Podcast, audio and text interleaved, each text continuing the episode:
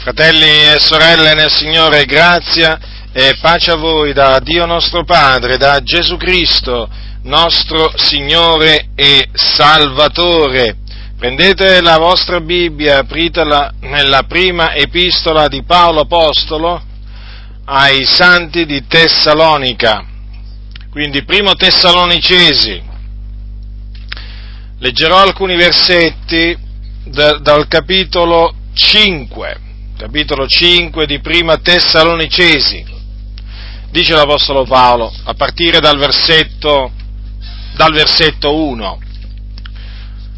Ora, quanto ai tempi ed ai momenti, fratelli, non avete bisogno che vi se ne scriva, perché voi stessi sapete molto bene che il giorno del Signore verrà come viene un ladro nella notte quando diranno pace e sicurezza, allora di subito un'improvvisa ruina verrà loro addosso, come le doglie alla donna incinta, e non scamperanno affatto.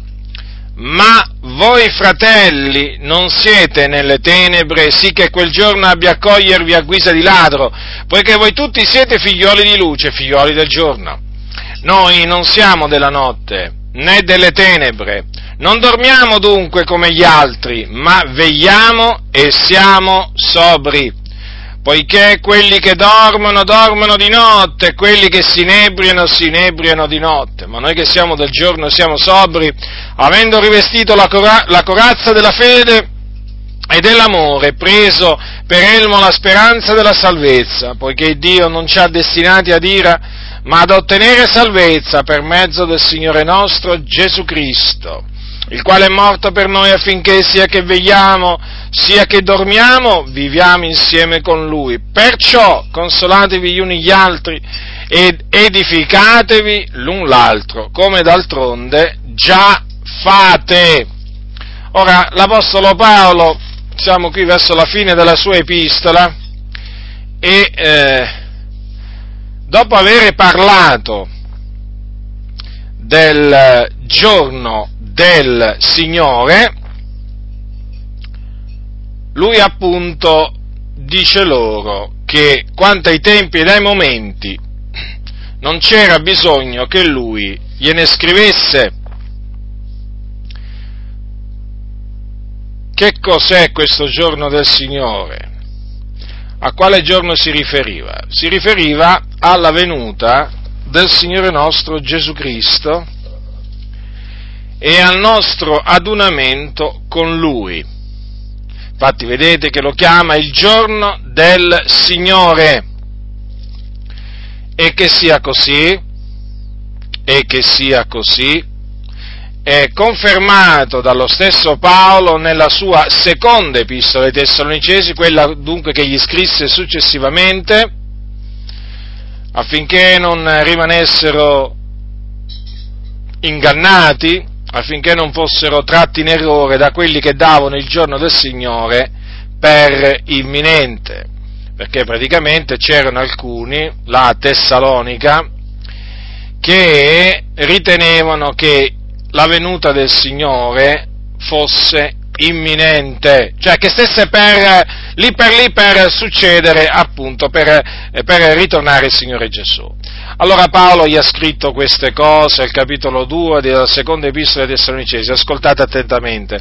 Or fratelli, circa la venuta del Signore nostro Gesù Cristo e il nostro adunamento con Lui, vi preghiamo di non lasciarvi così presto travolgere la mente, né turbare sia da ispirazioni, sia da discorsi, sia da qualche epistola data come nostra, quasi che il giorno del Signore fosse imminente.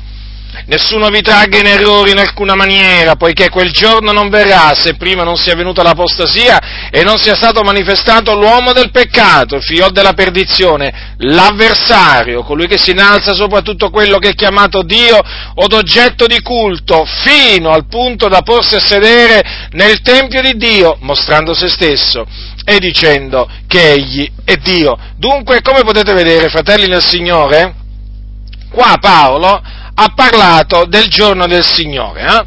ha menzionato questo giorno e lo ha menzionato dopo aver, dopo aver menzionato la venuta del Signore nostro Gesù Cristo e il nostro adunamento con Lui. Perché dico questo? Perché il giorno del Signore di cui Paolo parla al versetto 2, quando dice, no? Quando dice quasi che il giorno del Signore fosse imminente. E poi eh, il, il, giorno del Signore, che poi Paolo chiama quel giorno, no? quando dice quel giorno non verrà se prima e così via, quel giorno, quindi il giorno del Signore, non è altro che il giorno in cui Gesù Cristo, il Signore, scenderà dal cielo, cioè ritornerà dal cielo, apparirà dal cielo, e noi saremo adunati con lui, cioè ci sarà l'adunamento dei santi con il Signore. E quindi affinché ci sia questo adunamento dei santi con lui è evidente che i santi devono essere radunati, raccolti dal Signore quel, quando lui appunto apparirà dal cielo.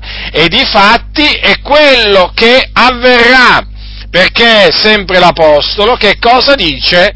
Che cosa dice? Che il Signore stesso con potente grido, con voce d'arcangelo e con la tromba di Dio scenderà dal cielo e i morti in Cristo risusciteranno i primi, poi noi viventi che saremo rimasti verremo insieme con loro rapiti sulle nuvole a incontrare il Signore nell'aria e così saremo sempre col Signore. Ecco dunque che Paolo per il giorno del Signore in intendeva la venuta del Signore nostro Gesù Cristo e il nostro adunamento con Lui, che quindi implica la resurrezione dei morti e la traslazione di quelli che saranno trovati viventi al Signore, perché appunto non tutti morranno, non tutti morranno, ma tutti saranno mutati. Ecco che cosa dice anche l'Apostolo Paolo, perché al ritorno di Gesù dal cielo ci saranno eh, non solo i morti che dovranno risorgere, che risorgeranno, ma ci saranno anche i santi che saranno trovati viventi fisicamente,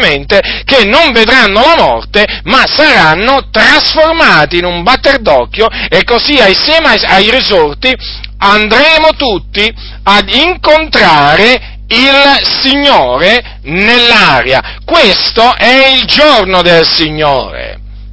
Allora, cosa ha detto l'Apostolo Paolo a proposito?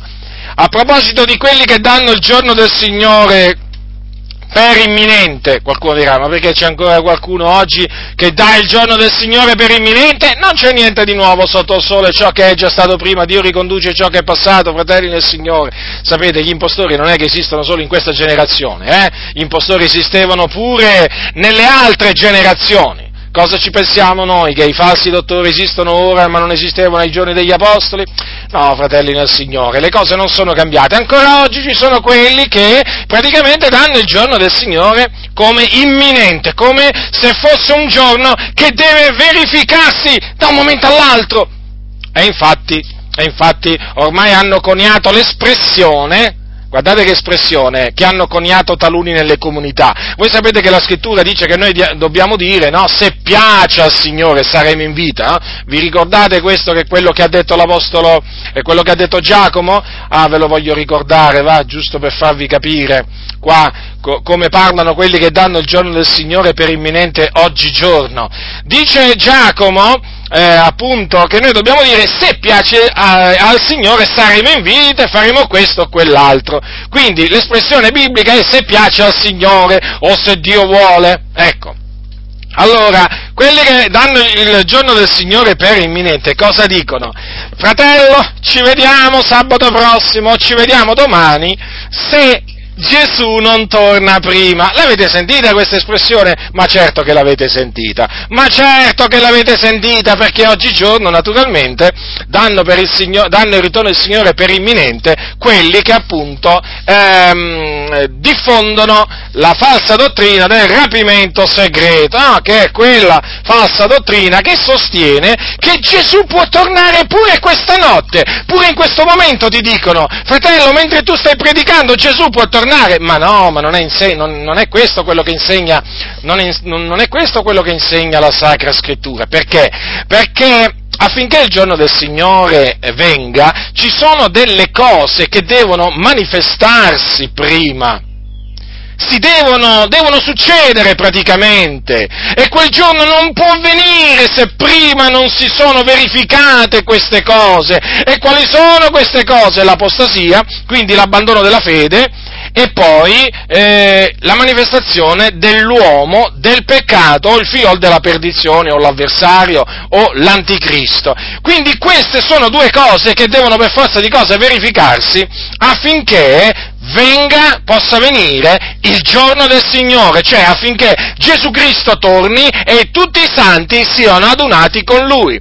Naturalmente tutto ciò avverrà in una maniera visibile, tutti potranno vedere perché ogni occhio lo vedrà, dice la Sacra Scrittura, e non sarà qualche cosa che avverrà, diciamo, di nascosto. Eh?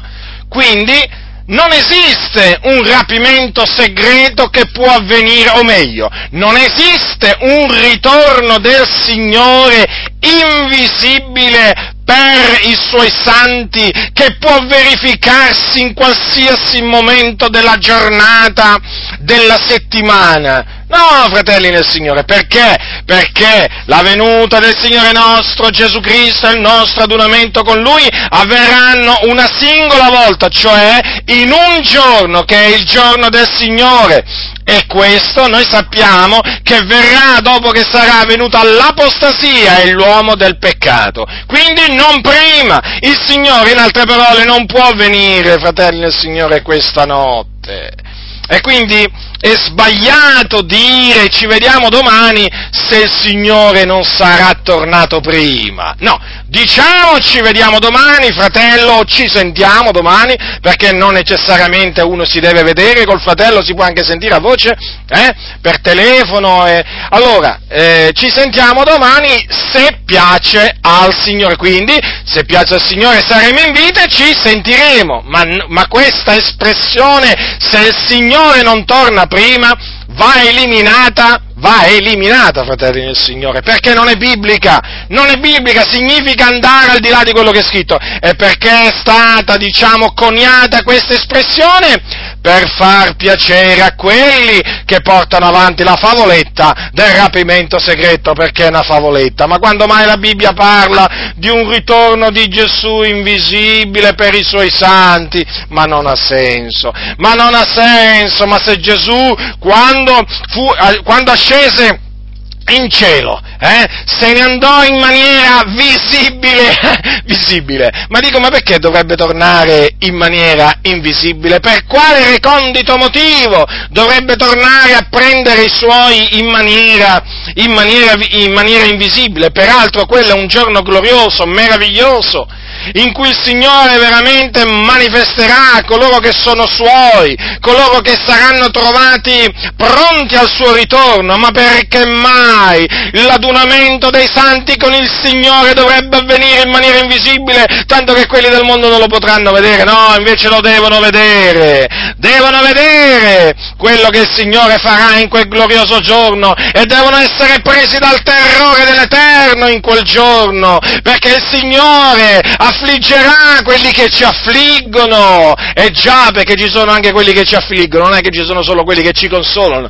Quando egli apparirà dal cielo con gli angeli della sua potenza, già perché non dimenticatevi che Gesù verrà con gli angeli del Signore. Già, già con gli angeli. E eh sì, e che faranno questi angeli? Hanno un'ambizione ben precisa, perché lo ha detto Gesù Cristo, il figlio di Dio, un giorno ai suoi discepoli, dice così, allora apparirà nel cielo il segno del figlio dell'uomo, ed allora tutte le tribù della terra faranno cordoglio e vedranno il figlio dell'uomo venire sulle nuvole del cielo con gran potenza e gloria e manderà i suoi angeli con gran suon di tromba a radunare i suoi letti dai quattro venti dall'un capo all'altro dei cieli. Anche qui vedete si parla di un radunamento dei suoi santi, dei suoi eletti il Signore appunto suonerà la tromba, ci sarà un gran suon di tromba e il Signore manderà i suoi angeli per appunto radunare i suoi eletti e tutto questo appunto avverrà subito dopo l'afflizione di quei giorni, quando Gesù apparirà nel cielo, quando apparirà il segno del figliol dell'uomo e allora tutte le tribù della terra faranno cordoglio e vedranno il figliolo dell'uomo venire sulle nuvole del cielo con gran potenza e gloria, lo vedranno. E come? E come se lo vedranno? Lo vedranno i suoi nemici, lo vedranno quelli che hanno bestemmiato il suo nome, lo vedranno quelli che hanno deriso i suoi santi, lo vedranno quelli che si sono fatti beffe dell'Evangelo, si sono fatti veramente beffe dell'Evangelo. Eh sì, lo vedranno, ma non lo andranno a incontrare, ma subiranno il castigo dell'Eterno. Perché cosa dice la Sacra Scrittura? Che il Signore Gesù apparirà con gli angeli della sua potenza in un fuoco fiammeggiante per far vendetta di coloro che non conoscono il Dio e di coloro che non ubbidiscono al Vangelo del nostro Signore Gesù, i quali saranno puniti di eterna distruzione, respinti dalla presenza del Signore e dalla gloria della sua potenza. Quindi noi, egli il Signore sarà ammirato in tutti i suoi santi, sarà glorificato da tutti i suoi santi in quel giorno e tutti i suoi santi si rallegreranno perché andranno incontro allo sposo e lo incontreranno nell'aria. Ma cosa succederà agli empi? Cosa succederà a quelli che non ubbidiscono al Vangelo di Cristo Gesù? Che cosa avverrà a quelli che non conoscono il Dio? Saranno puniti di eterna distruzione rigettati dalla presenza di Dio, perché Dio è giusto e in quel giorno farà conoscere la differenza che c'è tra colui che lo serve e colui che non lo serve, tra il giusto e l'empio, perché Dio è un Dio giusto. Già è un Dio giusto, lo dico per quelli che se lo sono dimenticati o non lo vogliono sentire dire. Certo, perché ci sono anche tanti evangelici che non vogliono sentire dire che Dio è un, Dio giusto, perché non vogliono sentire parlare della sua vendetta, delle sue vendette che il Signore eserci, esercita come esercitava anticamente contro gli empi e continuerà ad esercitare, fratelli nel Signore, di qui a quando Egli appunto ritornerà. E in quel giorno, e in quel giorno ci sarà sicuramente una manifestazione della sua giustizia, perché ci sarà la vendetta ardente dell'Iddio vivente è vero, oggi quando vediamo i giudizi di Dio abbattersi sulla faccia della terra, eh, ricordiamoci sempre che questo è niente a confronto a quello che deve avvenire, fratelli nel Signore. Alcuni, sapete, quando vedono questi terremoti, no, che buttano giù alcune case, oh, basiliche cattoliche romane, qualche statua, eh, peraltro si preoccupano veramente sempre per queste basiliche che, che, cadono giù, per questi quadri, per queste, per queste statue, eh, ma quelli sono idoli. Voglio dire, quelli sono idoli e è giusto, è giusto appunto che siano distrutti dal Signore. Ma voglio dire, fratelli del Signore, quando l'ira di Dio, quando c'è l'ira di Dio, eh, trema la terra, perché la terra trema, trema appunto perché, perché Dio in quel momento è indignato, o meglio, era indignato e manifesta la sua ira, appunto, punendo gli abitanti della terra, facendo tremare la terra e quindi anche uccidendo delle persone. Sì, facendo morire delle persone. Questo è il nostro Dio, questo è l'Iddio di cui parla la scrittura. Io non conosco un altro Dio. Questo è l'Iddio di cui parla la scrittura. E vi stavo dicendo appunto, guardate che tutto ciò è poca cosa confronto a quello che deve venire. Eh? Tutto ciò è poca cosa confronto a quello che deve venire. Ma lo sapete che ancora non è venuto, diciamo, tra tutti i terremoti che ci sono stati, diciamo, nel corso della storia, non ce n'è stato uno eh, che sarà come quello appunto che ancora deve venire, che è appunto il terremoto più grande che sia mai, si sia mai verificato. E questo terremoto eh, avverrà quando il settimo angelo verserà la sua, la sua coppa, la coppa dell'ira di Dio, nell'aria. Dice cosa nel, nel, nel libro della Genesi. E una gran voce uscì dal tempio, dal trono, dicendo è fatto, e si fecero lampi e voci e tuoni, e ci fu un gran terremoto, tale che da quando gli uomini sono stati sulla terra non si ebbe mai terremoto così grande e così forte, e la gran città fu divisa in tre parti, e le città delle nazioni caddero, e Dio si ricordò di Babilonia la grande, per darle il calice del vino del furor dell'ira sua, allora, fratelli nel Signore, avete notato qua cosa c'è scritto? Eh? Eh, non ci fu mai terremoto così grande e, qui- e, così forte. Quindi ancora deve venire il più grande terremoto che l'umanità abbia mai sperimentato. E credo che quando la terra trema sotto i nostri piedi, eh, faremo bene, oltre a invocare il Signore affinché ci protegga e ci liberi, eh?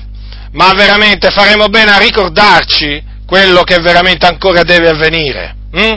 Quello che ancora deve avvenire. è veramente che tutto ciò veramente è proprio nulla a confronto a quello che deve arrivare. Eh? A quello che deve arrivare. E ritornando appunto al discorso che Dio, nostro Dio è un Dio, è un Dio vendicatore, è un vendicatore il nostro Signore. È certo, è certo che è un vendicatore. Poi peraltro notate questo, come Dio Padre è un vendicatore, anche il Signore Gesù è un vendicatore, perché qui dice che il Signore Gesù eh, farà vendetta di coloro che non conoscono il Dio. Vedete? Vedete dunque la giustizia di Dio manifestata? Vi stavo dicendo che alcuni non vogliono sentire parlare della giustizia di Dio perché non vogliono sentire parlare delle sue vendette. Ma le sue vendette, fratelli del Signore, sono cose reali, sono cose che avvengono sotto i nostri occhi. Sulla faccia della terra ogni giorno ci sono vendette di Dio. Come qualcuno dirà, ma come Dio amore? Sì, Dio amore, ma è anche un Dio giusto.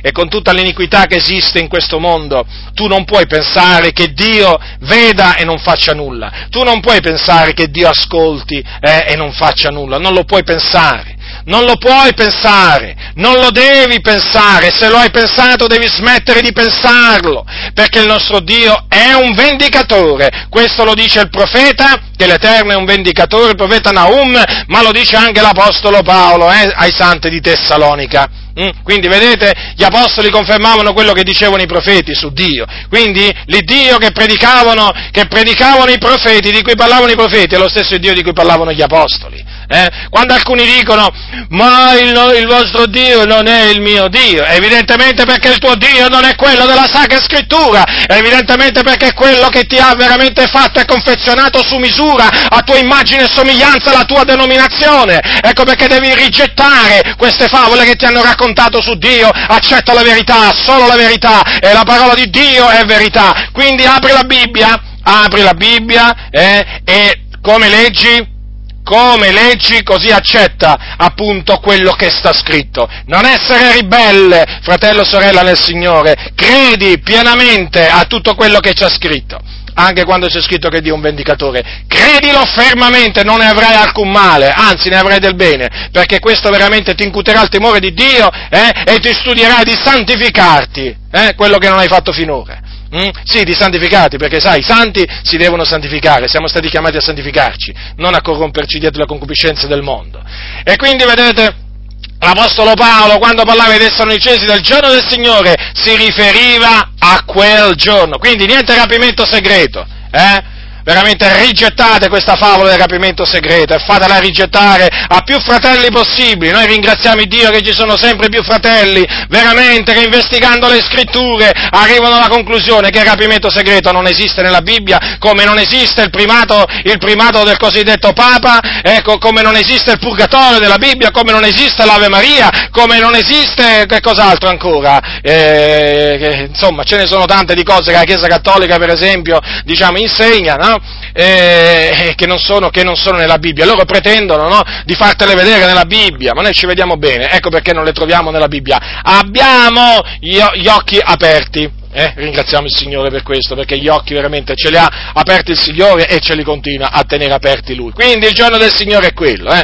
Guardate bene, non, farvi, non, fatevi ingannare da quelli che dicono appunto che il giorno del Signore mh, mm, è imminente, anzi non, non dovete veramente seguirli a questi, non dovete proprio seguirli, non dovete proprio dargli retta. Qualcuno dirà, ma non c'è scritto che il giorno del Signore verrà come viene un ladro nella notte? Ma certo che l'ha detto l'Apostolo Paolo, ma vuoi che non ci crediamo, fratello, sorella nel Signore? Ma tu, tu pensi che noi non crediamo a quello che dice l'Apostolo Paolo, ma noi ci crediamo e lo proclamiamo? Egli, il giorno del Signore verrà come viene un ladro nella notte. Sì, ma qui a questo punto bisogna stabilire per chi verrà eh? come viene un ladro nella notte, perché non verrà per tutti come un ladro che viene nella notte, certamente. Allora, nessuno sa il, né il giorno né l'ora, lo sapete che è scritto nella Bibbia questo, no? Per questo, appunto, noi diciamo che la venuta del Signore è vicina, noi diciamo appunto, ehm, diciamo che ci dobbiamo, dobbiamo essere pronti, però nessuno di noi sa quando verrà il Signore. Eh? Ci sono dei segni certamente che preannunziano sua, il suo ritorno, però nessuno di noi può dire di sapere il giorno e l'ora. Hm? E chi Ah, mm, giorno e l'ora, io, io vorrei aggiungere, allora, la Bibbia dice giorno e l'ora, però io vorrei aggiungere anche no, il mese e l'anno. Sapete perché aggiung- faccio questa piccola precisazione? Non per aggiungere qualcosa alla parola di Dio, eh? lungi da me, però voglio fare questa precisazione perché i falsi profeti che si aggirano per le chiese, sapete cosa dicono? quando stabiliscono il, il, diciamo, la data del ritorno del Signore, eh, alcune volte stabiliscono il mese. Mm? Guardate come sono furbi alcuni. Stabiliscono il mese o magari l'anno, no? Non stabiliscono né l'ora e né il giorno, così pensano di mettersi al riparo, capite? Al riparo dall'accusa di aver stabilito la, la, il giorno e l'ora del ritorno del Signore. Allora loro che cosa pensano nella loro mente pervertita? Dicono, sapete che, sai che faccio adesso? Eh, loro sapete sono quelli che meditano il male sui loro letti, no? per poi metterlo in pratica quando è giorno, dicono, sai che faccio, io adesso stabilisco l'anno e il mese, attenzione non fatevi ingannare, eh, perché è la stessa cosa, non cambia niente, infatti tutti quelli che hanno stabilito il mese, il mese, il mese e l'anno fino adesso sono, sono stati svergognati, no? dicevano il Signore mi è apparso, mi è apparso un angelo, quell'altro diceva, eh, voglio dire, mi è apparso l'angelo Gabriele, quell'altro dice ho sentito una voce che mi ha detto Gesù Gesù ritornerà nel mese di giugno del tot anno. Insomma, queste cose qui, no? Non fatevi ingannare, nessuno vi, de- vi seduca con questi vani ragionamenti, questi sono, questi sono, persone che praticamente usando il nome del Signore pensano appunto di ingannare i fratelli. Allora, il giorno del Signore verrà come viene un ladro nella notte. Appunto, vi stavo dicendo, bisogna stabilire per chi verrà come, come un ladro nella notte, no? Allora, Paolo lo dice chiaramente, Paolo lo dice chiaramente, quando dice, ma voi fratelli non siete nelle tenebre, sì che quel giorno abbia a cogliervi a guisa di ladro. Vedete? Allora, sta parlando ai santi e che cosa gli dice? Fratelli, voi non siete nelle tenebre, capite? E quindi quel giorno non vi coglierà a guisa di ladro, cioè come un ladro, ma perché? Perché noi siamo nella luce ed essendo nella luce, ed essendo nella luce, eh, vegliamo vegliamo e quindi aspettiamo il ritorno del Signore. Quelli che invece, eh, diciamo, sono nelle tenebre, dormono e non aspettano quindi il ritorno del Signore, non l'aspettano, perché sono delle tenebre costoro, capito? Quindi non l'aspettano. Allora, loro certo sì, saranno il giorno del Signore per costoro, verrà come viene un ladro eh, come viene un ladro nella notte, ma non per noi, perché noi, sta, eh, quando il Signore tornerà, se vigileremo, eh, egli non ci coglierà di sorpresa. Comprendete? O, o, meglio, come viene un ladro nella notte. Perché? Perché noi saremo di quelli che lo staranno aspettando. E difatti noi stiamo aspettando il Signore. E per aspettare il Signore, naturalmente, come dice la Sacra Scrittura, naturalmente bisogna innanzitutto vigilare, vegliare. Allora, da un lato dice l'Apostolo Paolo che chiaramente eh, non c'è bisogno proprio di, quanto ai tempi e ai momenti, no? che, eh, di, di, scrivere no? di, di, tutto ciò. E dall'altro però fa capire l'Apostolo Paolo in maniera chiara che quel giorno, quel giorno eh, piomberà addosso agli abitanti della terra quando diranno pace e sicurezza Vedete dunque, ci sarà un periodo della storia dell'umanità quando gli uomini diranno ecco, adesso sì che c'è la pace, adesso sì che possiamo vivere in maniera, in maniera sicura. Ora, eh, chiaramente tutto, eh, tutto, ciò deve verificarsi e affinché arrivi quel, gio- quel tempo in cui dicano gli, gli abitanti della terra, diciamo, pace e sicurezza, chiaramente tutti gli eventi devono, diciamo, essere eh, guidati in quella direzione. E difatti Dio sta guidando l'umanità, le nazioni, in quella direzione. Infatti si moltiplicano ormai le associazioni, le organizzazioni nazionali, internazionali, ehm, religiose, non religiose, Insomma, si stanno ormai moltiplicando a dismisura eh, tutte queste organizzazioni che dicono, dicono di procacciare la pace mondiale, li parlano di pace mondiale eh, della pace fra i popoli. Lo sapete per esempio che c'è la giornata mondiale della pace, no? in cui tutti sono chiamati a meditare sulla pace. No? Poi c'è per esempio eh, la, la, marcia della pace, no? lì marciano appunto perché proclamano che vogliono la pace di tutti i popoli, quindi niente più guerra, niente divisioni tra i popoli e naturalmente questo cosa significa? Niente più divisioni divisioni tra le religioni, no? Eh, perché voi sapete che ci sono dei popoli che hanno una religione e poi c'è il popolo del Signore, eh, che ha eh, appunto che ha la fede in Cristo, Cristo eh, cioè voglio dire, crede in Cristo Gesù, Cristo è il suo capo e quindi professa la dottrina, il Vangelo di Cristo e la dottrina di Cristo. Allora, che cosa si prefissano tutte queste organizzazioni, ma veramente anche organizzazioni mondiali, mondiali veramente per esempio come le Nazioni Unite, no? come le Nazioni Unite, appunto sono per questo tipo di pace e di fatti, e di fatti c'è un piano, c'è un piano eh, che ha come obiettivo eh, quello che è chiamato il nuovo ordine mondiale eh, che praticamente è quell'ordine mondiale eh, in cui, umano naturalmente, eh, progettato dall'uomo, che si prefigge appunto di creare sulla terra eh, diciamo, la, di instaurare sulla terra la pace tra tutti gli uomini e quindi tra tutte le religioni, comprese, dicono loro, il cristianesimo.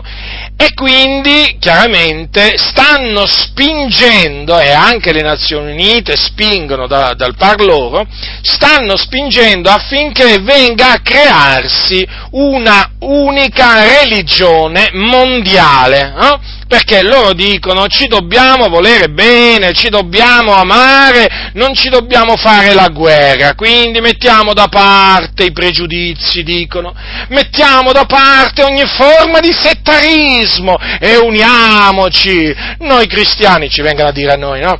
Allora, voi cristiani unitevi con noi buddisti, con gli altri dicono con noi induisti, o gli altri musulmani dicono con noi musulmani, e procacciamo la pace assieme, la pace del mondo, questa pace di cui ha tanto bisogno il mondo e quindi praticamente tutte queste associazioni, tutte queste associazioni, organizzazioni cercano di instaurare non solamente un unico governo mondiale che in effetti poi è quello anche verso cui, verso, diciamo, verso cui stanno andando le cose, anche perché si deve adempiere poi eh, diciamo, una, un'altra, parte piano, un'altra parte del piano di Dio, ma vogliono, si prefiggono anche di creare una religione unica, una religione unica mondiale. E chiaramente per creare questa, questa religione unica mondiale devono cercare di afferrare i cristiani e di inserirli in questo loro piano. Eh? E in che maniera si afferra o si cerca di afferrare, cercano di afferrare i cristiani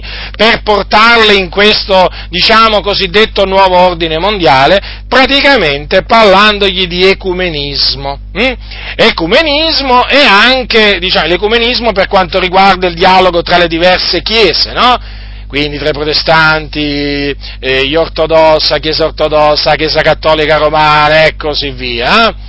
E poi naturalmente anche eh, diciamo, parlandogli del tavolo interreligioso, il dialogo interreligioso. Eh? praticamente cercano in, mani- in, tutte le maniere di fare unire i cristiani con, con coloro che non si devono mettere, i cristiani, no? cioè con gli infedeli, con gli infedeli.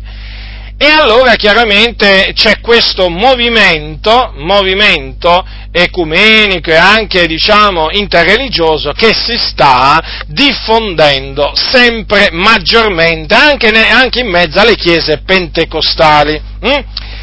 E perché si sono fatti l'idea questi, questi pentecostali eh, che diciamo non ci deve essere nessuna guerra tra noi e quelli appunto che professano un'altra fede. No, noi dobbiamo stare in pace con tutti.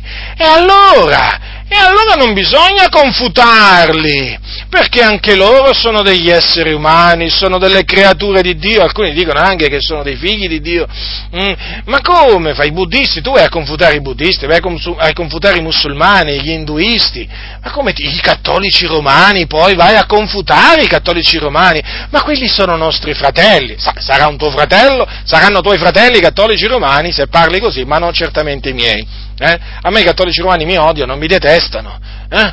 No, no, non mi considerano un fratello. E se mi chiamano fratello, gli dico che non sono loro fratello, perché si devono ravvedere e convertire dagli idoli all'Iddio vivente e vero. Sono degli idolatri, ecco che cosa sono i cattolici romani, e questo bisogna dirlo. Allora, praticamente, ecco che c'è questo piano, e questo piano si sta realizzando, e sempre più pentecostali sono entrati appunto, sono saliti su questo carro, eh, carro dell'ecumenismo, del dialogo interreligioso, ma ormai, ormai chi è che non è salito su questo carro, su questo carro appunto che sta andando in perdizione, che è su quella strada proprio che va in perdizione. Ormai veramente, guardate, sono saliti quasi tutti, sono pochi oramai quelli che rigettano l'ecumenismo, quelli che rigettano il dialogo interreligioso, sono pochi, sono pochi, perché oggi nella Chiesa la maggior parte non vuole noie, fratelli nel Signore, non vuole essere perseguitata, non vogliono divisioni tra gli uomini, già dicono ci sono tante guerre, adesso ci mancano pure le guerre religiose, adesso ci manchevate pure voi che vi mettevate, che vi mettevate a confutare imputare. Eh? E allora comprendete bene, fratelli del Signore, che qui il pericolo è grande, è molto grande, è molto grande. Allora, quando diranno pace e sicurezza, allora di subito un'improvvisa ruina verrà loro addosso. Come le toglie alla donna, alla donna incinta, non scamperanno affatto. Quindi attenzione, perché non scamperanno affatto quelli che diranno pace e sicurezza un'altra cosa, fratelli del Signore, in merito a questo. Guardate che da nessuna parte della scrittura c'è scritto che noi ci dobbiamo unire ai pagani, eh? per, eh, diciamo, voglio dire, eh, migliorare la condizione del mondo, eh? o per risolvere i problemi del mondo, quale povertà, ingiustizia, carestie e così via. No, fratelli del Signore, da nessuna parte. Allora, eh, la Bibbia dice questo, che noi dobbiamo procacciare pace con tutti. Hm? e per quanto dipende da noi dobbiamo vivere in pace con tutti. Certo, ma questo non significa, fratelli nel Signore, eh? questo non significa voler stare con i pagani, eh? Eh, diciamo a braccetto, andare con i pagani a braccetto, no, fratelli del Signore.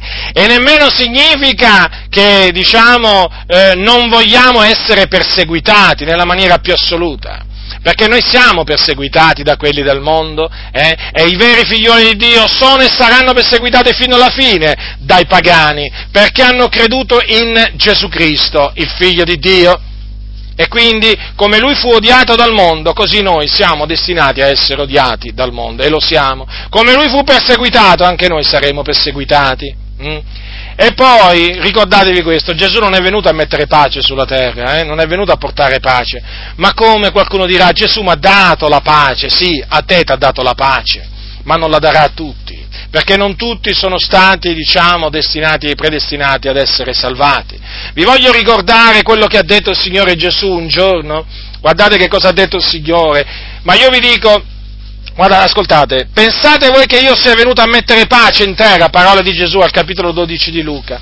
No, vi dico, ma piuttosto divisione, perché da ora innanzi, se vi sono cinque persone in una casa, saranno divise tre contro due, due contro tre, saranno divisi il padre contro il figliolo e il figliolo contro il padre la madre contro la figliola e la figliola contro la madre, la suocera contro la nuora e la nuora contro la suocera. Ma dove mai ha parlato quindi Gesù di una unione, di pace fra i popoli, eh? o di pace tra il, eh, diciamo, tra le pecore e le capre, per dirlo diciamo in maniera molto semplice, ma quando mai? Ma quando mai le pecore saranno in pace con le capre?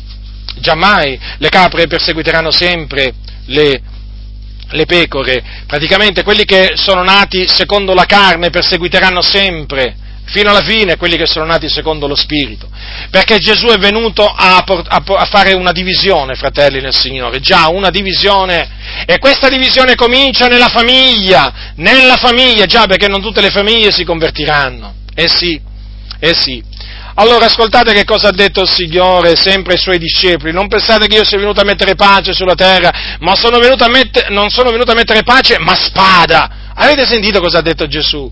Che è venuto a mettere spada, divisione, guerra, sono venuto a dividere il figlio da suo padre, la figlia da sua madre, la nuora dalla suocera, i nemici dell'uomo, saranno quelli stessi di casa sua. Pensate un po' voi, se i nemici del credente già sono in casa sua, Parlo di quelle famiglie naturalmente dove il Signore ha portato divisione, perché ci sono naturalmente anche famiglie che sono state interamente salvate dal Signore. Però voglio dire, questo chiaramente dipende dal Signore, dal piano di Dio. Ma vi rendete conto che cosa ha detto il Signore? Quello che molti oggi, di cui, di cui molti oggi non vogliono sentire parlare, perché si sono dati all'ecumenismo, si sono dati al dialogo interreligioso e quindi non vogliono sentir dire che Gesù è venuto a portare guerra, divisione, spada, no! Non vogliono sentirne parlare, perché loro sono per la pace, dicono loro, ma falsamente per la pace, sono per una falsa pace, una, una, una pace, una pace appunto che loro ricercano veramente a tutti i costi, calpestando anche la parola di Dio. Quindi sì, noi procacciamo la pace con tutti, attenzione, ma non compromettendo la parola di Dio. Eh?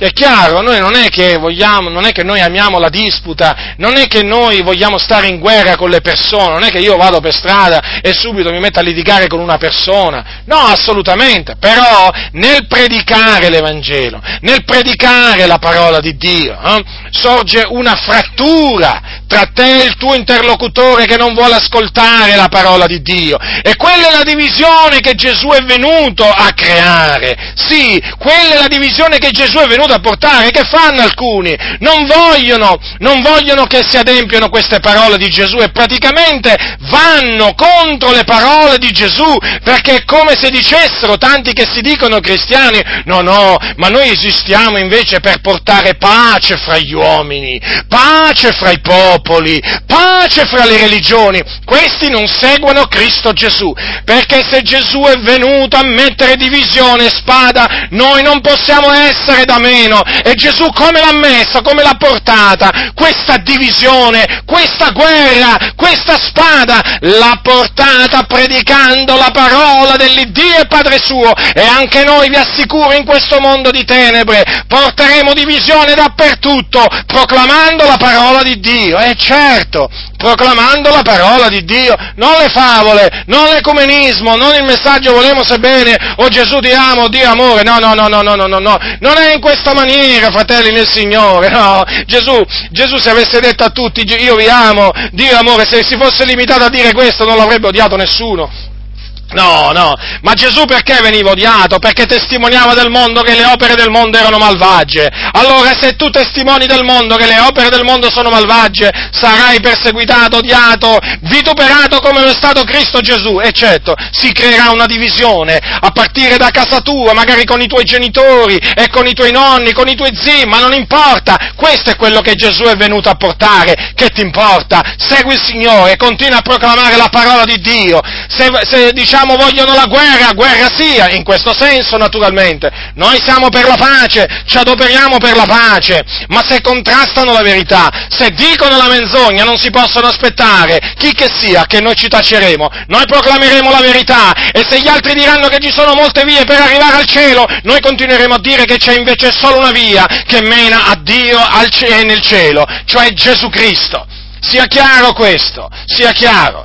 Non importa quello che diranno taluni, alcuni diranno che, voglio dire, con i cattolici si può andare d'accordo, no, è come dire che le pecore possono andare d'accordo con le capre, è mai successo. Io vi posso dire questo per esperienza, le pecore non vanno d'accordo con le capre, e infatti noi non andiamo d'accordo con i cattolici romani, perché per la grazia di Dio siamo stati fatti pecore. E allora noi seguiamo la voce del pastore, del pastore di pecore naturalmente, perché naturalmente poi c'è anche, chiaramente, quello che dirige le, le, le capre, e quello che dirige le capre, voi sapete che è il principe di questo mondo. E quindi, fratelli del Signore, noi siamo nella luce, loro sono nelle tenebre, è guerra, è guerra aperta, ve lo posso assicurare, è guerra totale, a motivo della verità. Noi predichiamo una sola via, Cristo Gesù. Nel mondo che cosa predicano? Predicano sono tante vie. Eh? Vabbè, prendiamo, prendiamo, anche un'altra religione che non predica che ci sono tutte le vie, prendiamo la religione musulmana, no? Dicono che Maometto la via che mena al cielo, no, Maometto non porta in cielo, porta all'inferno, solo Gesù Cristo porta in cielo, questa è la verità, e questa è la verità che ci creerà sempre problemi,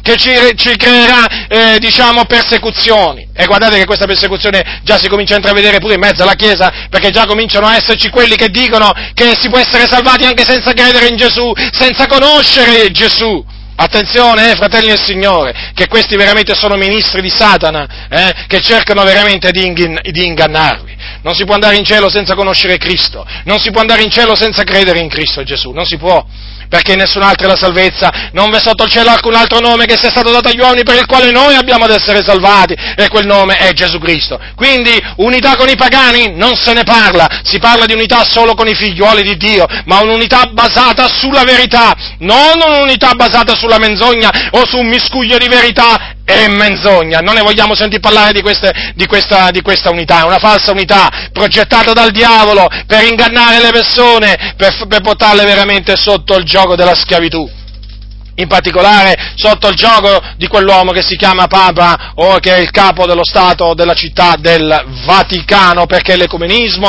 dovete sapere questo, fratelli del Signore, l'ecumenismo promosso dalla Chiesa Cattolica Romana e anche da tanti protestanti non si propone altro che riportare, riportare, riportare le chiese evangeliche, le chiese protestanti eh, sotto sotto diciamo, le pantofole, le pantofole del, eh, di quello che è chiamato Papa o successore di Pietro. Pietro non aveva successori, ma questi si sono inventati pure il successore di Pietro. Eh? E allora attenzione perché è una macchinazione del diavolo. Loro naturalmente fanno, fanno tutti questi discorsi, questi evangelici, perché il pericolo superiore adesso viene dagli evangelici che sono per l'ecumenismo, ma Dio vuole che noi procacciamo la pace, sì sì, per quanto dipende da noi, chiaramente, noi procacciamo la pace, però sono gli altri che vogliono la guerra guerra, noi siamo per la pace, ma i pagani sono per la guerra, perché sono nemici della croce di Cristo e allora ci combattono, ci perseguitano, perché? Perché noi predichiamo la parola di Dio, non perché cerchiamo il loro male, ma perché cerchiamo il loro bene, cioè la loro salvezza. Quindi massima attenzione, fratelli, non fatevi coinvolgere in questo ecumenismo, non fatevi coinvolgere nel dialogo interreligioso, sono tutte macchinazioni del diavolo che si propongono di portare la Chiesa lontano, lontano, lontano dalla parola di Dio, lontano dal Signore, all'inferno. Sì, è assicurato questi, è assicurato. Allora, vedete, quindi dobbiamo, dobbiamo vegliare, infatti è quello, e la parola d'ordine dell'Apostolo Paolo è vegliare, perché se no, fratelli del Signore, eh, quel giorno ci coglierà a guisa di ladro. Certo, certo, allora dice così, perché appunto noi siamo figlioli di luce e figlioli del giorno. Eh, Dio è luce, eh? quindi noi siamo figli di Dio e quindi siamo figli di luce. Allora non siamo né della notte né delle tenebre. E allora che cosa dobbiamo stare attenti a non fare? Dobbiamo stare attenti a non dormire come gli altri. Eh? E quindi che dobbiamo fare? Vegliare e essere sobri, vegliare, stare attenti. Hm? Stare attenti. Quindi bisogna essere prudenti bisogna essere veramente del continuo in allerta, come si suol dire, in allerta. Eh? Avete presente, avete presente il, il, serpente? Il serpente è un animale, eh? è un animale che appena sente un fruscio subito si mette in allarme. Hm? Si mette in allarme. Ecco, i, noi credenti dobbiamo essere, diciamo, eh, prudenti hm? come i serpenti, non astuti, eh? sono gli astuti che dicono che noi dobbiamo essere astuti come i serpenti. No? Siccome che noi appunto non siamo astuti, eh, noi vogliamo essere prudenti, perché così ha detto Gesù, che dobbiamo essere semplici come le colombe e prudenti come i serpenti. Noi dobbiamo essere prudenti, vigilanti, fratelli del Signore. Essere veramente, eh, stare in guardia, ecco, stare in guardia. Al, diciamo, al minimo, al minimo diciamo, pericolo, eh, eh, dobbiamo praticamente eh, suonare l'allarme. Eh sì, dobbiamo suonare l'allarme. Perché? Perché ci sono dei pericoli Certo, ci sono dei pericoli, d'altronde il diavolo va attorno a guisa di leone ruggente cercando chi possa divorare. E allora che fai tu? Ma tu che fai sapendo che c'hai un, un nemico che ti gira attorno cercando di distruggerti? Eh? Non stai in guardia? Che pensi di poterti addormentare tranquillo? Tanto alla fine poi Dio ti protegge. Se tu ti addormenti, sappi che il nemico verrà e ti distruggerà, ti divorerà, ti dilanierà. Comprendi perché dice l'Apostolo Paolo che noi appunto dobbiamo vegliare, non dobbiamo e non dobbiamo dormire come gli altri? Dobbiamo vegliare, fratelli. Gesù l'ha detto, vegliate, state attenti. E dobbiamo essere sobri e quindi temperati, non dobbiamo darci le gozzoviglie, le ebbrezze. Eh? Perché? Perché quelli aggravano, aggravano, aggravano il cuore. Vi ricordate Gesù che cosa ha detto un giorno a, a tale proposito? Guardate che cosa ha detto Gesù. Le, le troviamo scritte queste parole al capitolo 21 di Luca, badate a voi stessi che talora i vostri cuori non siano aggravati da crapula, da ubriachezze, dalle ansiose sollecitudini di questa vita e che quel giorno non vi venga addosso all'improvviso come un laccio, perché verrà sopra tutti quelli che abitano sulla faccia di tutta la terra. Vegliate dunque! Vedete, fratelli del Signore, Gesù praticamente ha ribadito, disse quello che poi eh, Paolo confermò, perché, vedete, il Signore ci ha comandato di badare a noi stessi ma quindi ci ha, ehm, ci ha esortati a non darci no? alle ubriachezze, alle gozzoviglie e poi di non lasciarci appunto prendere dalle ansiose sollecitudini di questa vita, perché anche quello, anche quello guardate, vedete nel Signore che veramente distrae, distrae fortemente a tal punto proprio che ti porta proprio fuori, eh? fuori dalla via, eh? quando si comincia a essere con ansietà solleciti di questa vita, fratelli, veramente si, si smette di avere fiducia nel Signore. Eh?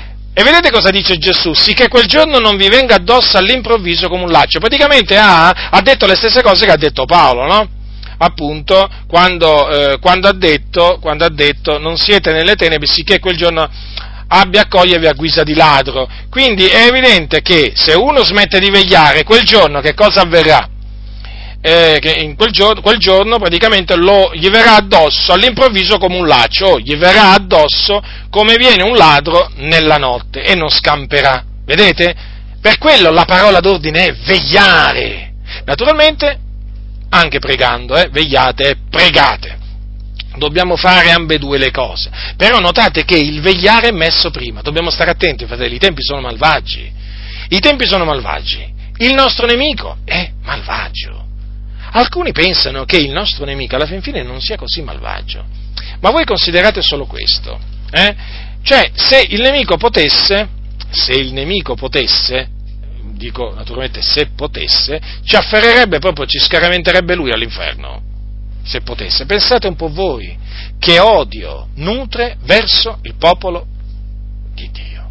Considerate un po' voi, rifletteteci, rifletteteci.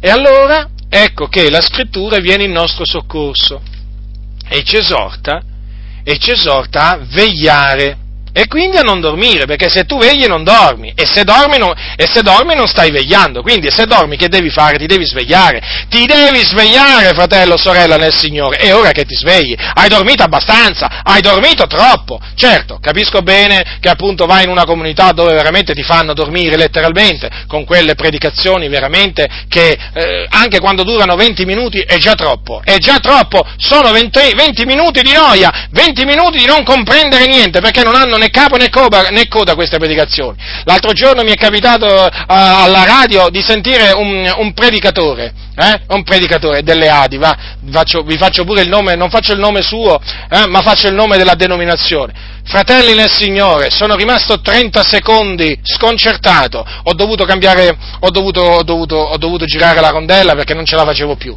Non ce la facevo più, ho detto ma cosa sta dicendo questo qua? Ma come sta parlando? Ma che cos'è questa, dicevo? Ma questa non è una predicazione. Veramente, fratelli nel Signore, è triste constatare che nelle comunità evangeliche, e inclu- incluse anche quelle delle Adi, le predicazioni oramai sono un potente sonnifero. Veramente, veramente sono un potente sonnifero che veramente portano i credenti ad addormentarsi. Infatti dormono tutti, dormono tutti. Quando qualcuno suona la tromba non la sentono, non la sentono, anzi pensano che tu stai cercando di fargli del male. Ma che fai, fratello? Stai portando divisione nella Chiesa? No, non è che sto portando divisione nella Chiesa, sto portando portando la sveglia nella Chiesa, perché state dormendo tutti quanti. Ecco che cosa sto portando, non la divisione. Poi certo, se avviene la divisione è perché qualcuno si sveglia e dice io non voglio più dormire. E allora che cosa fa chi si sveglia? Non dorme più e non si mette più con quelli che dormono. Comprendete perché poi nasce la divisione? Eh, perché? Perché chi si sveglia non vuole più, non vuole più dormire. Eh? Ma una volta che ti svegli, ma vuoi ritornare nel sonno mortale? Eh? In cui eri caduto? Eh? Ah, che bello essere svegli, spiritualmente parlando. Ah, che bello! Bisogna ringraziare Dio veramente, è una grazia che viene dall'alto. Paolo diceva, risvegliati tu che dormi, risvegliati, lo dice a te, hai ascoltato bene? E quindi è ora di svegliarti, veramente, non dormire più, non dormire più. Qualcuno dirà, ma io non dormo, o dici tu che non dormi. Eh? Basta vedere quello che dice la scrittura per capire che stai dormendo. Stai dormendo! Infatti non comprendi il nostro parlare, perché il nostro parlare è conforme a quello che dice la parola di Dio. Eh, perché? Perché ormai il tuo orecchio è indurito e non riesci, non riesci più a discernere chi ti parla da parte di Dio, chi ti avverte, chi cerca di scuoterti dal torpore, da quel veramente intorpedimento in cui sei caduto. Non riesci più a discernerlo. Pensi che quelli che ti vogliono fare, far rimanere svegli sono i pastori che ti stanno dando il sonnifero. E continua, continua a prendere questo sonnifero. Poi vedrai dove ti ritroverai. Pian piano intanto state tornando nella Chiesa Cattolica Romana. Ormai sembrate dei cattolici travestiti dai Vangeli dici, eh, non è che c'è tanta differenza tra sentire i preti e sentire voi, guardate, talvolta preferisco un prete, ve lo dico con ogni franchezza, ma almeno il prete, ma almeno il prete si fa capire, ma almeno il prete dice quelle quattro cose, magari tre saranno sbagliate, una sarà giusta, magari tutte e quattro sbagliate, ma almeno si fa capire. Ma questi qua, questi predicatori veramente col tesserino, quando predicano dal pulpito non si fanno capire e pensate che stanno leggendo le predicazioni, ma immaginate immaginate se non le dovevano leggere, ma immaginate se dovessero parlare senza foglietti davanti, questi cosa succederebbe? Non si fanno capire quando veramente leggono i sermoni? Pensate un po' voi, pensate un po' voi. Fratelli del Signore, io lo ribadirò finché avrò un alito di vita. Guardate che i maggiori pericoli, i maggiori pericoli sono dentro il locale di culto, non sono fuori oggigiorno, perché il diavolo si è impossessato di tanti pulpiti e da lì somministra il veleno, somministra il sonnifero, fratelli del Signore. Avete compreso? Ma avete compreso? Io spero veramente che comprendiate, che ascoltiate questa voce che grida, perché veramente non smetterò di gridare, che, che ne dicono alcuni che dicono ma tu sempre gridi. Non è che grido sempre, ma ogni tanto devo gridare, devo gridare è più forte di me, devo gridare, l'amore del Signore mi costringe a gridare alle vostre orecchie, svegliatevi voi che dormite, perché veramente so quanto è brutto dormire, eh? anch'io per un tempo ho dormito, lo devo dire, ma poi il Signore mi ha svegliato, ah quando mi ha svegliato, era tutto diverso, vedevo gli altri dormire poi, certo, certo, perché poi succede così, e allora sai che farai? Andrai agli altri a cercare di, di svegliarli, sì, cercherai poi di svegliare pure gli altri. Qui bisogna veramente oramai impegnarsi per fare svegliare questo popolo dormiente eh? soprattutto pentecostali, non fatevi ingannare dal fatto che gridano non fatevi ingannare da tutte queste manifestazioni così un po' eh, di persone eccitate che si vedono, questi stanno dormendo, ve lo posso assicurare, ve lo posso assicurare, a livello spirituale stanno dormendo e di fatti si vede, non procacciano la santificazione, non vogliono sentire parlare di rinunzia. Quando un popolo, quando un popolo eh, che dice di essere il popolo del Signore non vuole sentire parlare di santificarsi, vuol dire che quel popolo sta dormendo, che il diavolo è riuscito ad addormentarlo. Perché quello di procacciare la santificazione è un comando estremamente importante, tanto che c'è scritto che procacciate la santificazione senza la quale nessuno vedrà il Signore. E perciò, e perciò vi posso assicurare che se c'è qualcuno che non vuole che il popolo di Dio si santifichi è proprio il diavolo. E allora in che maniera? In che maniera non ti fa, non ti fa procacciare la santificazione, ti addormenta con queste predicazioni. Eh? Bartimeo, eh, la donna samaritana, la moltiplicazione dei pani e dei pesci, la divisione del Mar Rosso. Eh? E poi naturalmente con tutte le altre predicazioni che invitano, che invitano, i credenti ad avere fiducia in se stessi, nel potenziale, nel potenziale che hanno in loro, perché non lo sapevi, tu hai un potenziale ancora inespresso dentro di te, fratello, ti dicono, ah, ma come? Adesso siamo, dobbiamo, sentire pure, dobbiamo sentire pure veramente qua i mistici del New Age parlare dai pulpiti, ma quale potenziale? Guardate che noi non facciamo parte del mo- movimento del potenziale umano, avete capito? Eh? Avete capito? Eh? Lo dico, lo dico, veramente per tutti quegli insensati che veramente stanno introducendo ideologie del New Age, concetti del New Age, che mescolano appunto con passi della Bibbia, con espressioni bibliche, con concetti biblici, per appunto indurre la, la Chiesa di Dio a confidare in se stessa in se stessi anziché in Dio.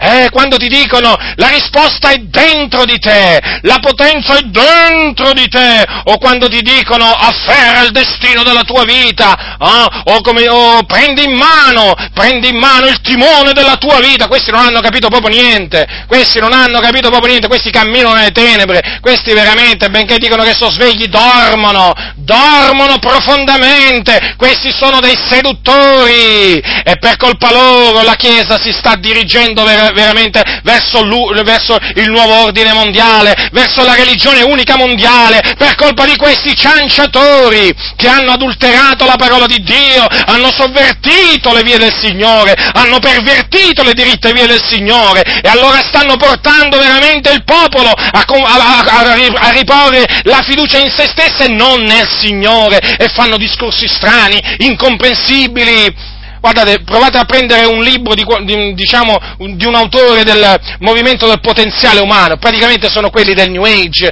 che dicono il potenziale dentro di te, il potenziale inespresso, guarda che tu hai un potenziale che se solamente sapessi. Guardate, fratelli del Signore, il parlare è simile a questi, eh? eh? O per esempio questi del movimento del potenziale umano no? ti inducono a fare affermazioni positive, no? Un po' come questi predicatori, no? Dio sono guarito e il Signore ti guarirà. Hai, hai, hai, il portafoglio vuoto, non ti preoccupare, comincia a osservare, comincia a visualizzarlo pieno, comincia a dire il portafoglio pieno e vedrai che si riempirà. Ma che, ma, ma, ma che cos'è? Ma che cos'è questa cosa qua? Questa immondizia! Questo non ha niente a che fare con la dottrina di Dio, questo ha a che fare con la dottrina diabolica del New Age, è impregnata di pensiero positivo, di dichiarazione positivo, di creazione, di, di, diciamo, di, di, ideologie strane, eh? la chiamano la visualizzazione creativa, ah, adesso c'è pure nelle chiese, comincia a, visuali- a vederti guarito, fratello, sembrano degli ipnotisti, ipnotizzatori, comincia, comincia, comincia, sei malato? Sapete cosa ti dicono? Comincia a vederti guarito, sei povero? Comincia a vederti ricco con dei bei vestiti addosso, con una bella macchina, con una bella casa, comincia a vedere queste cose, comincia a visualizzare nella tua mente queste cose, eh? Sei pieno di problemi? Eh? eh comincia, comincia a visualizzare che non hai alcun problema e vedrai che tutte le cose si mettono a posto. Ma quelle tutte le cose si mettono a posto? Ma le cose non si mettono mica a posto in questa maniera. Le, le, cose non si mettono a posto giusto, si mettono a posto sbagliato, perché questo modo di fare porta la Chiesa veramente a addormentarsi, perché? Perché la Chiesa comincia a confidare nel proprio cuore, il credente comincia a confidare nel proprio cuore, eh? comincia a confidare in se stesso, nella propria parola anziché nella parola di Dio, nelle proprie capacità anziché nella potenza di Dio. Badate bene, fratelli nel Signore, perché qua di ideologie strane nelle Chiese veramente ne sorgono veramente del continuo, eh? dottrine false che vi vengono propugnate presentate col sorriso sulla bocca. Ma avete visto come sorridono questi, questi impostori? Hanno sempre il sorriso sulla bocca, hanno sempre la faccia lucente, sembrano le persone più felici del mondo. Qualcuno, ti, qualcuno praticamente, qualcuno anche, diciamo, ti, ti, diciamo, ti propone anche una, una, cura dimagrante, no? Che volete? Adesso ci sono pure le cure dimagranti cristiane, le diete cristiane le chiamano, no? Perché sapete c'è tanto bisogno delle diete cristiane in mezzo alla Chiesa, oh quanto c'è bisogno delle diete cristiane, sembra veramente il bisogno numero uno. E infatti adesso si sono messi pure, pure a sponsorizzare le diete cristiane, ma andate via da queste persone, andate via da queste chiese, da queste aziende, veramente dove veramente dormono tutti quanti, svegliatevi, lasciateli dove sono, con questi venditori di fumo, incapaci di predicare, veramente incapaci di qualsiasi opera buona, incapaci di attenersi alla parola di Dio, al modello delle vane parole di Paolo, lasciateli, sono guide cieche, hanno stancato veramente, hanno stancato con tutte queste loro ciance, hanno veramente stancato, innanzitutto il Signore, ma pure noi siamo stanchi, siamo stanchi! E noi, e noi la nostra disapprovazione la gridiamo, non ce la teniamo per noi stessi, perché noi vogliamo che i fratelli si svegliano, perché veramente dietro costoro ci si addormenta! E questi sono i fatti, fratelli nel Signore. Vegliamo e siamo sobri perché quelli che dormono dormono di notte, quelli che si nebbiano si nebbiano di notte. Ma noi che siamo del giorno, dice l'Apostolo Paolo, siamo sobri avendo rivestito la, della, la corazza della fede, dell'amore e preso per elmo la speranza e la salvezza. Vedete, fratelli nel Signore, che cosa dunque dobbiamo fare? Eh, dobbiamo rivestirci della corazza, della fede e dell'amore. La fede, eh? Certezza di cose che si sperano, dimostrazione di cose che non si vedono è chiamata una corazza qua, in un altro posto è chiamato lo scudo della fede, col quale possiamo spegnere, e potremo spegnere naturalmente eh, tutti i dardi del, del, nemico, i dardi infuocati, perché sono dardi infuocati. No? E poi l'amore, eh, il vincolo dell'amore, il vincolo della perfezione, quello che ci tiene uniti. A noi, sapete, non ci tengono uniti le, nomi, il nome di qualche organizzazione, no, è il vincolo dell'amore che ci, ci, tiene uniti, fratelli nel Signore. L'amore per il Signore, l'amore per la verità, hm? l'amore fraterno. È l'amore che ci tiene uniti. E l'amore è una corazza, sì, è una corazza, fratelli nel Signore. È un, proprio una corazza. E quindi se una corazza ci protegge, perché la corazza è fatta per proteggerci, vedete, sia la fede che l'amore alla fine sono due armi potenti, praticamente fanno parte dell'armatura del cristiano e naturalmente voi sapete che l'armatura del cristiano è un'armatura che ha provveduto il Dio e quindi è un'armatura perfetta. E quindi, fratelli nel Signore, la fede e l'amore, assieme, eh? una potente corazza. E poi dobbiamo prendere per elmo la speranza della salvezza, già, è chiamata la speranza della salvezza, perché noi siamo stati salvati in speranza, come dice sempre l'Apostolo Paolo per i santi di Roma. Infatti dice, siamo stati salvati in speranza, o la speranza di quello che si vede non è speranza, difatti quello che uno vede, perché lo spererebbe egli ancora? Ma se speriamo quello che non vediamo, noi l'aspettiamo con pazienza. E che cos'è che noi stiamo aspettando, fratelli nel Signore, se non la redenzione del nostro corpo, o meglio, la piena redenzione, la piena salvezza che appunto è in Cristo Gesù? Eh sì, fratelli, la salvezza a cui siamo stati destinati da Dio non ci siamo autodestinati, eh? ma siamo stati destinati da Dio ad ottenere salvezza per mezzo del Signore nostro Gesù Cristo. Già perché nel giorno del Signore, fratelli del Signore, sappiatelo, nel giorno del Signore si compirà la redenzione, mm? avverrà la piena redenzione perché anche il nostro corpo sarà redento, sarà liberato dalla schiavitù della corruzione, fratelli. Perché? Perché in quel giorno finalmente otterremo un corpo incorruttibile, glorioso, potente, immortale.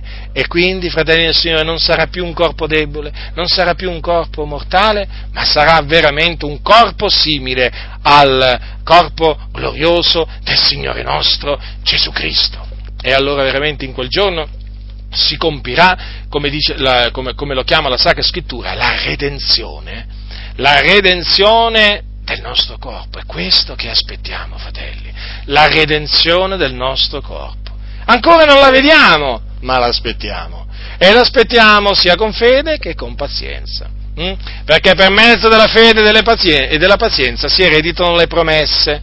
E quindi, fratelli del Signore, consideriamo, siamo stati destinati ad ottenere, ad ottenere salvezza per mezzo del Signore nostro Gesù Cristo, certo, perché tutta, cioè la salvezza è in Cristo e si ottiene per mezzo di Cristo Gesù. In nessun'altra è la salvezza, ricordatevi quello che ha detto l'Apostolo, l'Apostolo Pietro. Eh? Allora, vedete che cosa dice l'Apostolo? Che Dio non ci ha destinati ad ira, già perché c'è l'ira di Dio pure, eh? eh non è che c'è solo la salvezza di Dio, ma c'è anche l'ira di Dio. Eh? Ve ne ho parlato un po' prima, eh? E, Dio des- e Dio non ci ha destinati ad ira, perché noi non siamo dei vasi di ira preparati per la perdizione, ma noi siamo dei vasi di misericordia, preparati per la gloria, quindi per essere glorificati e per ottenere l'eterna gloria che è in Cristo Gesù. C'è l'ira di Dio, c'è l'ira di Dio. E noi saremo salvati dall'ira di Dio eh, per mezzo di Cristo Gesù, per mezzo del suo sangue. Infatti sapete cosa dice l'Apostolo Paolo ai santi di Roma? Ascoltate che cosa dice l'Apostolo Paolo, dice così, dice così, eh, dice così, tanto più dunque, essendo ora giustificati per il suo sangue, saremo per mezzo di lui salvati dall'ira. Vedete? Parla di una salvezza a venire. Hm? Saremo, dice, salvati dall'ira per mezzo di Cristo, perché è Lui il Salvatore, è Lui il Salvatore del mondo. Noi riconosciamo che è Gesù Cristo il Salvatore del mondo e non c'ha bisogno di qualcuno che lo aiuta a salvare il mondo. Quindi Maria non può aiutare Gesù a salvare nessuno. Mm? La chiamano la corredentrice, ma quale corredentrice? Ma quale corredentrice? Maria era un'anima, un'anima pia, un'anima pia, un'anima pia che ebbe bisogno lei stessa di essere redenta dal Signore, che alla fine del suo corso fu portata in gloria nel cielo, naturalmente aspetta ancora la resurrezione, quindi ha visto la morte, aspetta ancora la resurrezione con tutti i santi, è in cielo, nella gloria, ma lei non ci vede, non ci sente, non può pregare per noi. E quindi che può fare per noi? Ma che può fare per noi Maria? Poi peraltro, oggi non può fare niente dal cielo, no? come non può fare niente Paolo, Giovanni e così via, ma guardate che, voglio dire, Maria non ha fatto niente per salvarci, eh? non ha versato assolutamente nemmeno una goccia di sangue eh, per redimerci. Tutto il sangue che è stato sparso per la nostra redenzione, per la remissione dei nostri peccati, ricordatevi, era solo di Gesù, eh? Era solo di Gesù, non è che era mischiato a quello di Maria, eh? Avete capito, cattolici romani? Avete capito? È molto chiaro quello che dice la Sacra Scrittura, ma voi siete stati ingannati, quindi ravvedetevi e convertitevi, eh? veramente, è uscito dalla Chiesa Cattolica Romana, veramente che vi sta menando all'inferno mediante le sue menzogne. Il Dio non ci ha destinati ad ira, quindi c'è un destino. Eh sì, se esiste il verbo destinare, esiste anche il sostantivo, no? Destino. Sapete che ci sono quelli che i pastori, ci sono pastori che dicono non esiste il destino. Ah, non lo sapevate? Dicono che non esiste. Nella Bibbia non esiste il destino. Ma evidentemente nella loro Bibbia non esiste il destino. Ma che Bibbia è? Mi sto domandando tante volte, ogni tanto mi domando, ma che Bibbia è la Bibbia di questi pastori? Io credo che sia una Bibbia uguale alla nostra, ma non la leggono. La differenza è questa, noi la leggiamo, loro non la leggono e per quello non ci vedono il destino. Eh? È molto semplice, fratelli del Signore. Eh? Esiste un destino, vedete? E quindi noi non siamo maestri, no- non siamo padroni del nostro destino. Eh? O meglio, non siamo gli artefici del nostro destino, come piace ad alcuni sentire, sentire dire e anche, naturalmente, eh, proclamare, no? Tu, fratello, sei stato, sei l'artefice del tuo destino. Che menzogna! Che menzogna, considerate un po' voi questo che cosa significa, fa passare il credente come quello che praticamente ha fatto tutto, ha fatto tutto lui, ha voluto tutto lui, il Signore non c'entra niente, lui si è creato il destino da sé. E Dio dove era? Dio era in cielo, certamente. Che faceva? Aspettava, aspettava che il peccatore si creava il suo destino. Avete capito che Dio che si sono creati questo? Eh? Avete capito che Dio si sono creati, si sono fatti, un Dio a loro immagine e somiglianza, un Dio proprio su misura, se lo sono proprio confezionato proprio tutto per loro, proprio come se lo sono veluti. Eh? È come quando uno va dal sarto e gli dice, senti, ti do queste misure, fammi un vestito su misura. Ecco, questi qua veramente si sono fatti veramente un Dio su misura, ma non solo Dio, si sono fatti la dottrina su misura, si sono fatti tutto su misura. Si sono fatti tutto. Quindi il Dio di costoro non è un Dio che destina alcun, nessuno, assolutamente. No, no, no, no, no, l'uomo che decide, è l'uomo che decide. E non è così, non è così perché Dio ha già deciso. La Bibbia, la Bibbia è chiara a tale riguardo, noi siamo stati non solo preconosciuti ma anche predestinati ad essere adottati come figliuoli di Dio, secondo il beneplacito della sua volontà. Noi siamo stati predestinati, fratelli nel Signore, predestinati. Mm? Destinati prima significa, eh? no, perché alcuni forse non capiscono questo predestinati, significa che siamo stati predestinati prima, innanzi, eh? innanzi. No, perché c'è la dottrina della predestinazione nella Bibbia, nella Bibbia. Alcuni invece hanno creato la dottrina della post-destinazione, avete capito? Praticamente prima, prima si crede no? e poi si viene destinati. Eh? e quindi noi la chiamiamo la post-destinazione, la dottrina della, la, la dottrina della post-destinazione. Infatti loro dicono che si, per, per, diventare diciamo, dei destinati bisogna prima credere e quindi dobbiamo parlare di post-destinazione, perché praticamente è una, è una, è una destinazione che avviene dopo che uno ha creduto. E invece no, la Bibbia parla di, una, di un destino che Dio praticamente ha stabilito innanzitempo per noi. Ecco perché eh, c'è il verbo predestinare nella Bibbia. Eh sì, lo so che a molti non piace, però le cose stanno così. Non piace naturalmente a quelli che si sono fatti un Dio su misura, un Dio che non destina, non destina a dire a nessuno e non destina a salvezza nessuno, appunto perché, appunto perché ognuno si fa il suo destino. Eh, eh sì, è proprio così. È proprio così. Dio non c'entra proprio niente, praticamente, in quello che l'uomo decide. Rendetevi conto un po' voi questi che cosa hanno, diciamo, creato. No? Hanno creato un sentimento in mezzo alla Chiesa che veramente è diabolico. Perché inducono a far sentire i credenti come veramente gli artefici della loro salvezza quando invece, quando invece noi non siamo affatto artefici della nostra salvezza perché? Perché l'artefice della nostra salvezza è stato Dio. Dio ci ha preconosciuti, Dio ci ha predestinati e in quanto ci aveva preconosciuti e predestinati, ci ha chiamati e, come dice l'Apostolo Paolo, quelli che ha chiamati li ha pure giustificati e quelli che ha giustificati li ha pure glorificati. E dunque, e dunque costoro dicono proprio l'opposto di quello che dice la Sacra Scrittura, proprio l'opposto. E quindi noi ci sentiamo e non abbiamo paura di proclamarlo, ehm, diciamo, di essere stati destinati ad ottenere salvezza per mezzo di Cristo Gesù. Già, perché siamo stati eletti a salvezza fin dal principio mediante la fede nella verità e la santificazione dello Spirito. Questo è quello che dice la Sacra Scrittura. E quindi abbiamo la certezza che sia che vegliamo, sia che dormiamo, noi viviamo insieme col Signore. Eh sì, questa è la nostra certezza, certezza che viene appunto da il Signore non viene da noi, ma viene dal Signore mediante la sua parola. Perché noi così come leggiamo, così crediamo. Hm? E così come crediamo, così parliamo. Ho creduto, perciò ho parlato. Ecco. Quindi che cosa bisogna fare? Come hai creduto?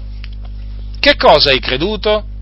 Allora, quello che hai creduto, fratello nel Signore, se è in armonia con quello che dice la Sacra Scrittura, lo devi proclamare.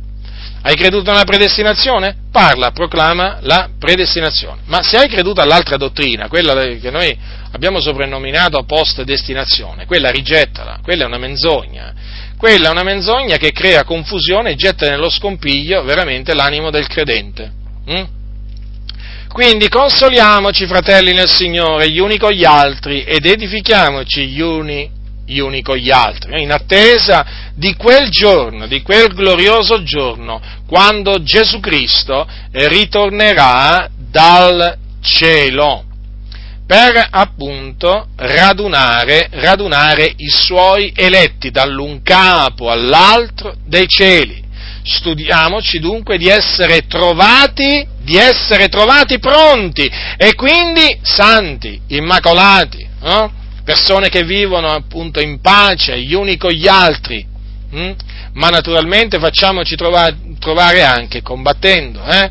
Combattendo strenuamente per la fede che è stata una volta per sempre tramandata ai santi, combattendo strenuamente per l'Evangelo della grazia di Dio, combattendo strenuamente per la dottrina di Dio, il che significa, il che significa facendoci trovare che soffriamo per l'Evangelo, perché quando si combatte, fratelli nel Signore, si soffre, si soffre perché appunto si entra in guerra.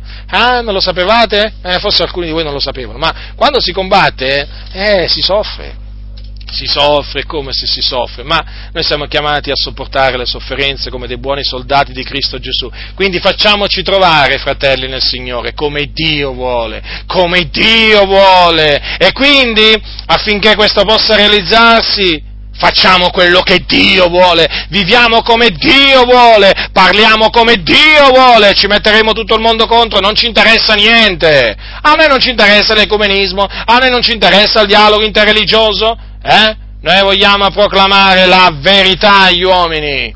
Poi, diceva Paolo, sono diventato vostro nemico dicendovi la verità?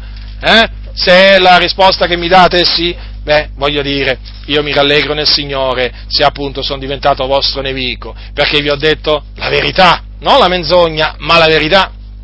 E quindi preferisco veramente che, voglio dire, diventiate miei, miei nemici, però per avervi detto io la verità, eh? Eh, sì, sì, sì, sì, e quindi preferisco perdervi, però dopo che vi ho detto la verità, eh? Anziché tenervi, eh? Dicendovi tante menzogne, tante favolette. Avete capito? Invece tanti vi vogliono tenere no? raccontandovi le favolette eh? e voi ci andate dietro, ci andate dietro veramente senza discernimento e questi vi cibano di favole. Ma come pensate di crescere con le favole? Voglio dire, eh? ma come pensate di crescere a livello spirituale con le favolette? Eh? Con questa ideologia New Age? Con questo, diciamo, eh, fai da te, no? questa, questa ricetta fai da te? Eh? Come, come, pensate, come pensate di crescere? Non crescerete spiritualmente, eh? infatti non siete cresciuti spiritualmente, eh? ma pian piano, pian piano deperirete spiritualmente a tal punto che vi ritroverete a livello spirituale carne e ossa. Carne e ossa, perché non cresce eh, ossa, veramente le, vi, vi cominci, si cominceranno a vedere le ossa, no? poi pian piano scomparirà pure quel poco di carne che ci sarà sopra. Veramente, diventerete degli scheletri, ve lo posso assicurare, a livello spirituale è così, eh? Non potete crescere seguendo le favole, non potete crescere seguendo i venditori di fumo, venditori di fumo, già, perché quello che vendono è fumo, perché sono venditori, questi sono commercianti, ma commerciano il fumo, avete capito? Mm? Sì, sì, proprio il fumo, non c'è niente di sostanzioso in quello che loro dicono, c'è tanto di quel fumo hm? e lo vendono pure caro, e lo vendono pure caro e vi esortano a prenotarvi eh, per comprare i loro libri fumosi. Non comprate i loro libri, non li comprate perché sono pieni di fumo e il fumo fa male, il fumo fa male agli occhi, Avete capito? Il fumo fa male agli occhi, quello è fumo che vi gettano negli occhi, eh, per non farvi vedere la verità, per non farvi vedere la verità. Quindi, fratelli nel Signore, facciamoci trovare dal Signore che combattiamo, eh? che ci santifichiamo certamente, ma anche che combattiamo. Rimanete svegli, fratelli nel Signore, perché i tempi sono cattivi. C'è sempre qualcuno che cerca di, far, di farci cadere nel sonno, eh? Mm ma noi vogliamo essere di quelli che vegliano, di quelli che sono sobri nell'aspettare il giorno del Signore, che verrà, dice la scrittura, se tarda, aspettalo, perché per certo verrà, eh? alcuni schernitori dicono, appunto, ci scherniscono, oh? perché noi stiamo aspettando il Signore, noi cristiani stiamo aspettando il Signore oramai da tanti secoli, questo è vero, sì, però loro non sanno che per il Signore mille anni sono come un giorno e un giorno sono come mille anni? Non lo sanno questo, ma noi lo sappiamo. E perciò stiamo continuando ad aspettare e dobbiamo continuare ad aspettare, fratelli del Signore, quel giorno glorioso che si verificherà e come se si verificherà. E in quel giorno veramente Cristo sarà ammirato in tutti i suoi santi. Ma quanto a quelli che non conoscono il Dio, quanto a quelli che non obbediscono al Vangelo del nostro Signore Gesù Cristo, saranno puniti di eterna distruzione, respinti dalla presenza della sua gloria. E poi, e poi quelli che hanno smesso di vegliare, e poi quelli che hanno smesso di vegliare quel giorno, li prende, li sarà, quel giorno veramente gli verrà addosso come un laccio perché non hanno osservato la parola che dice vegliate e quindi non saranno trovati pronti dal Signore e non andranno quindi con il Signore, non andranno con il Signore. Altrimenti perché ci sarebbe scritto del continuo nella Bibbia, vegliate, Gesù quanto ci ha raccomandato di vegliare, di stare attenti, eh? Quindi, diletti nel Signore, non dormiamo dunque come gli altri, eh? Non dormiamo dunque come gli altri, ma vegliamo e siamo sobri. La grazia del Signore nostro Gesù Cristo sia con tutti quelli che lo amano con purità incorrotta. Amen.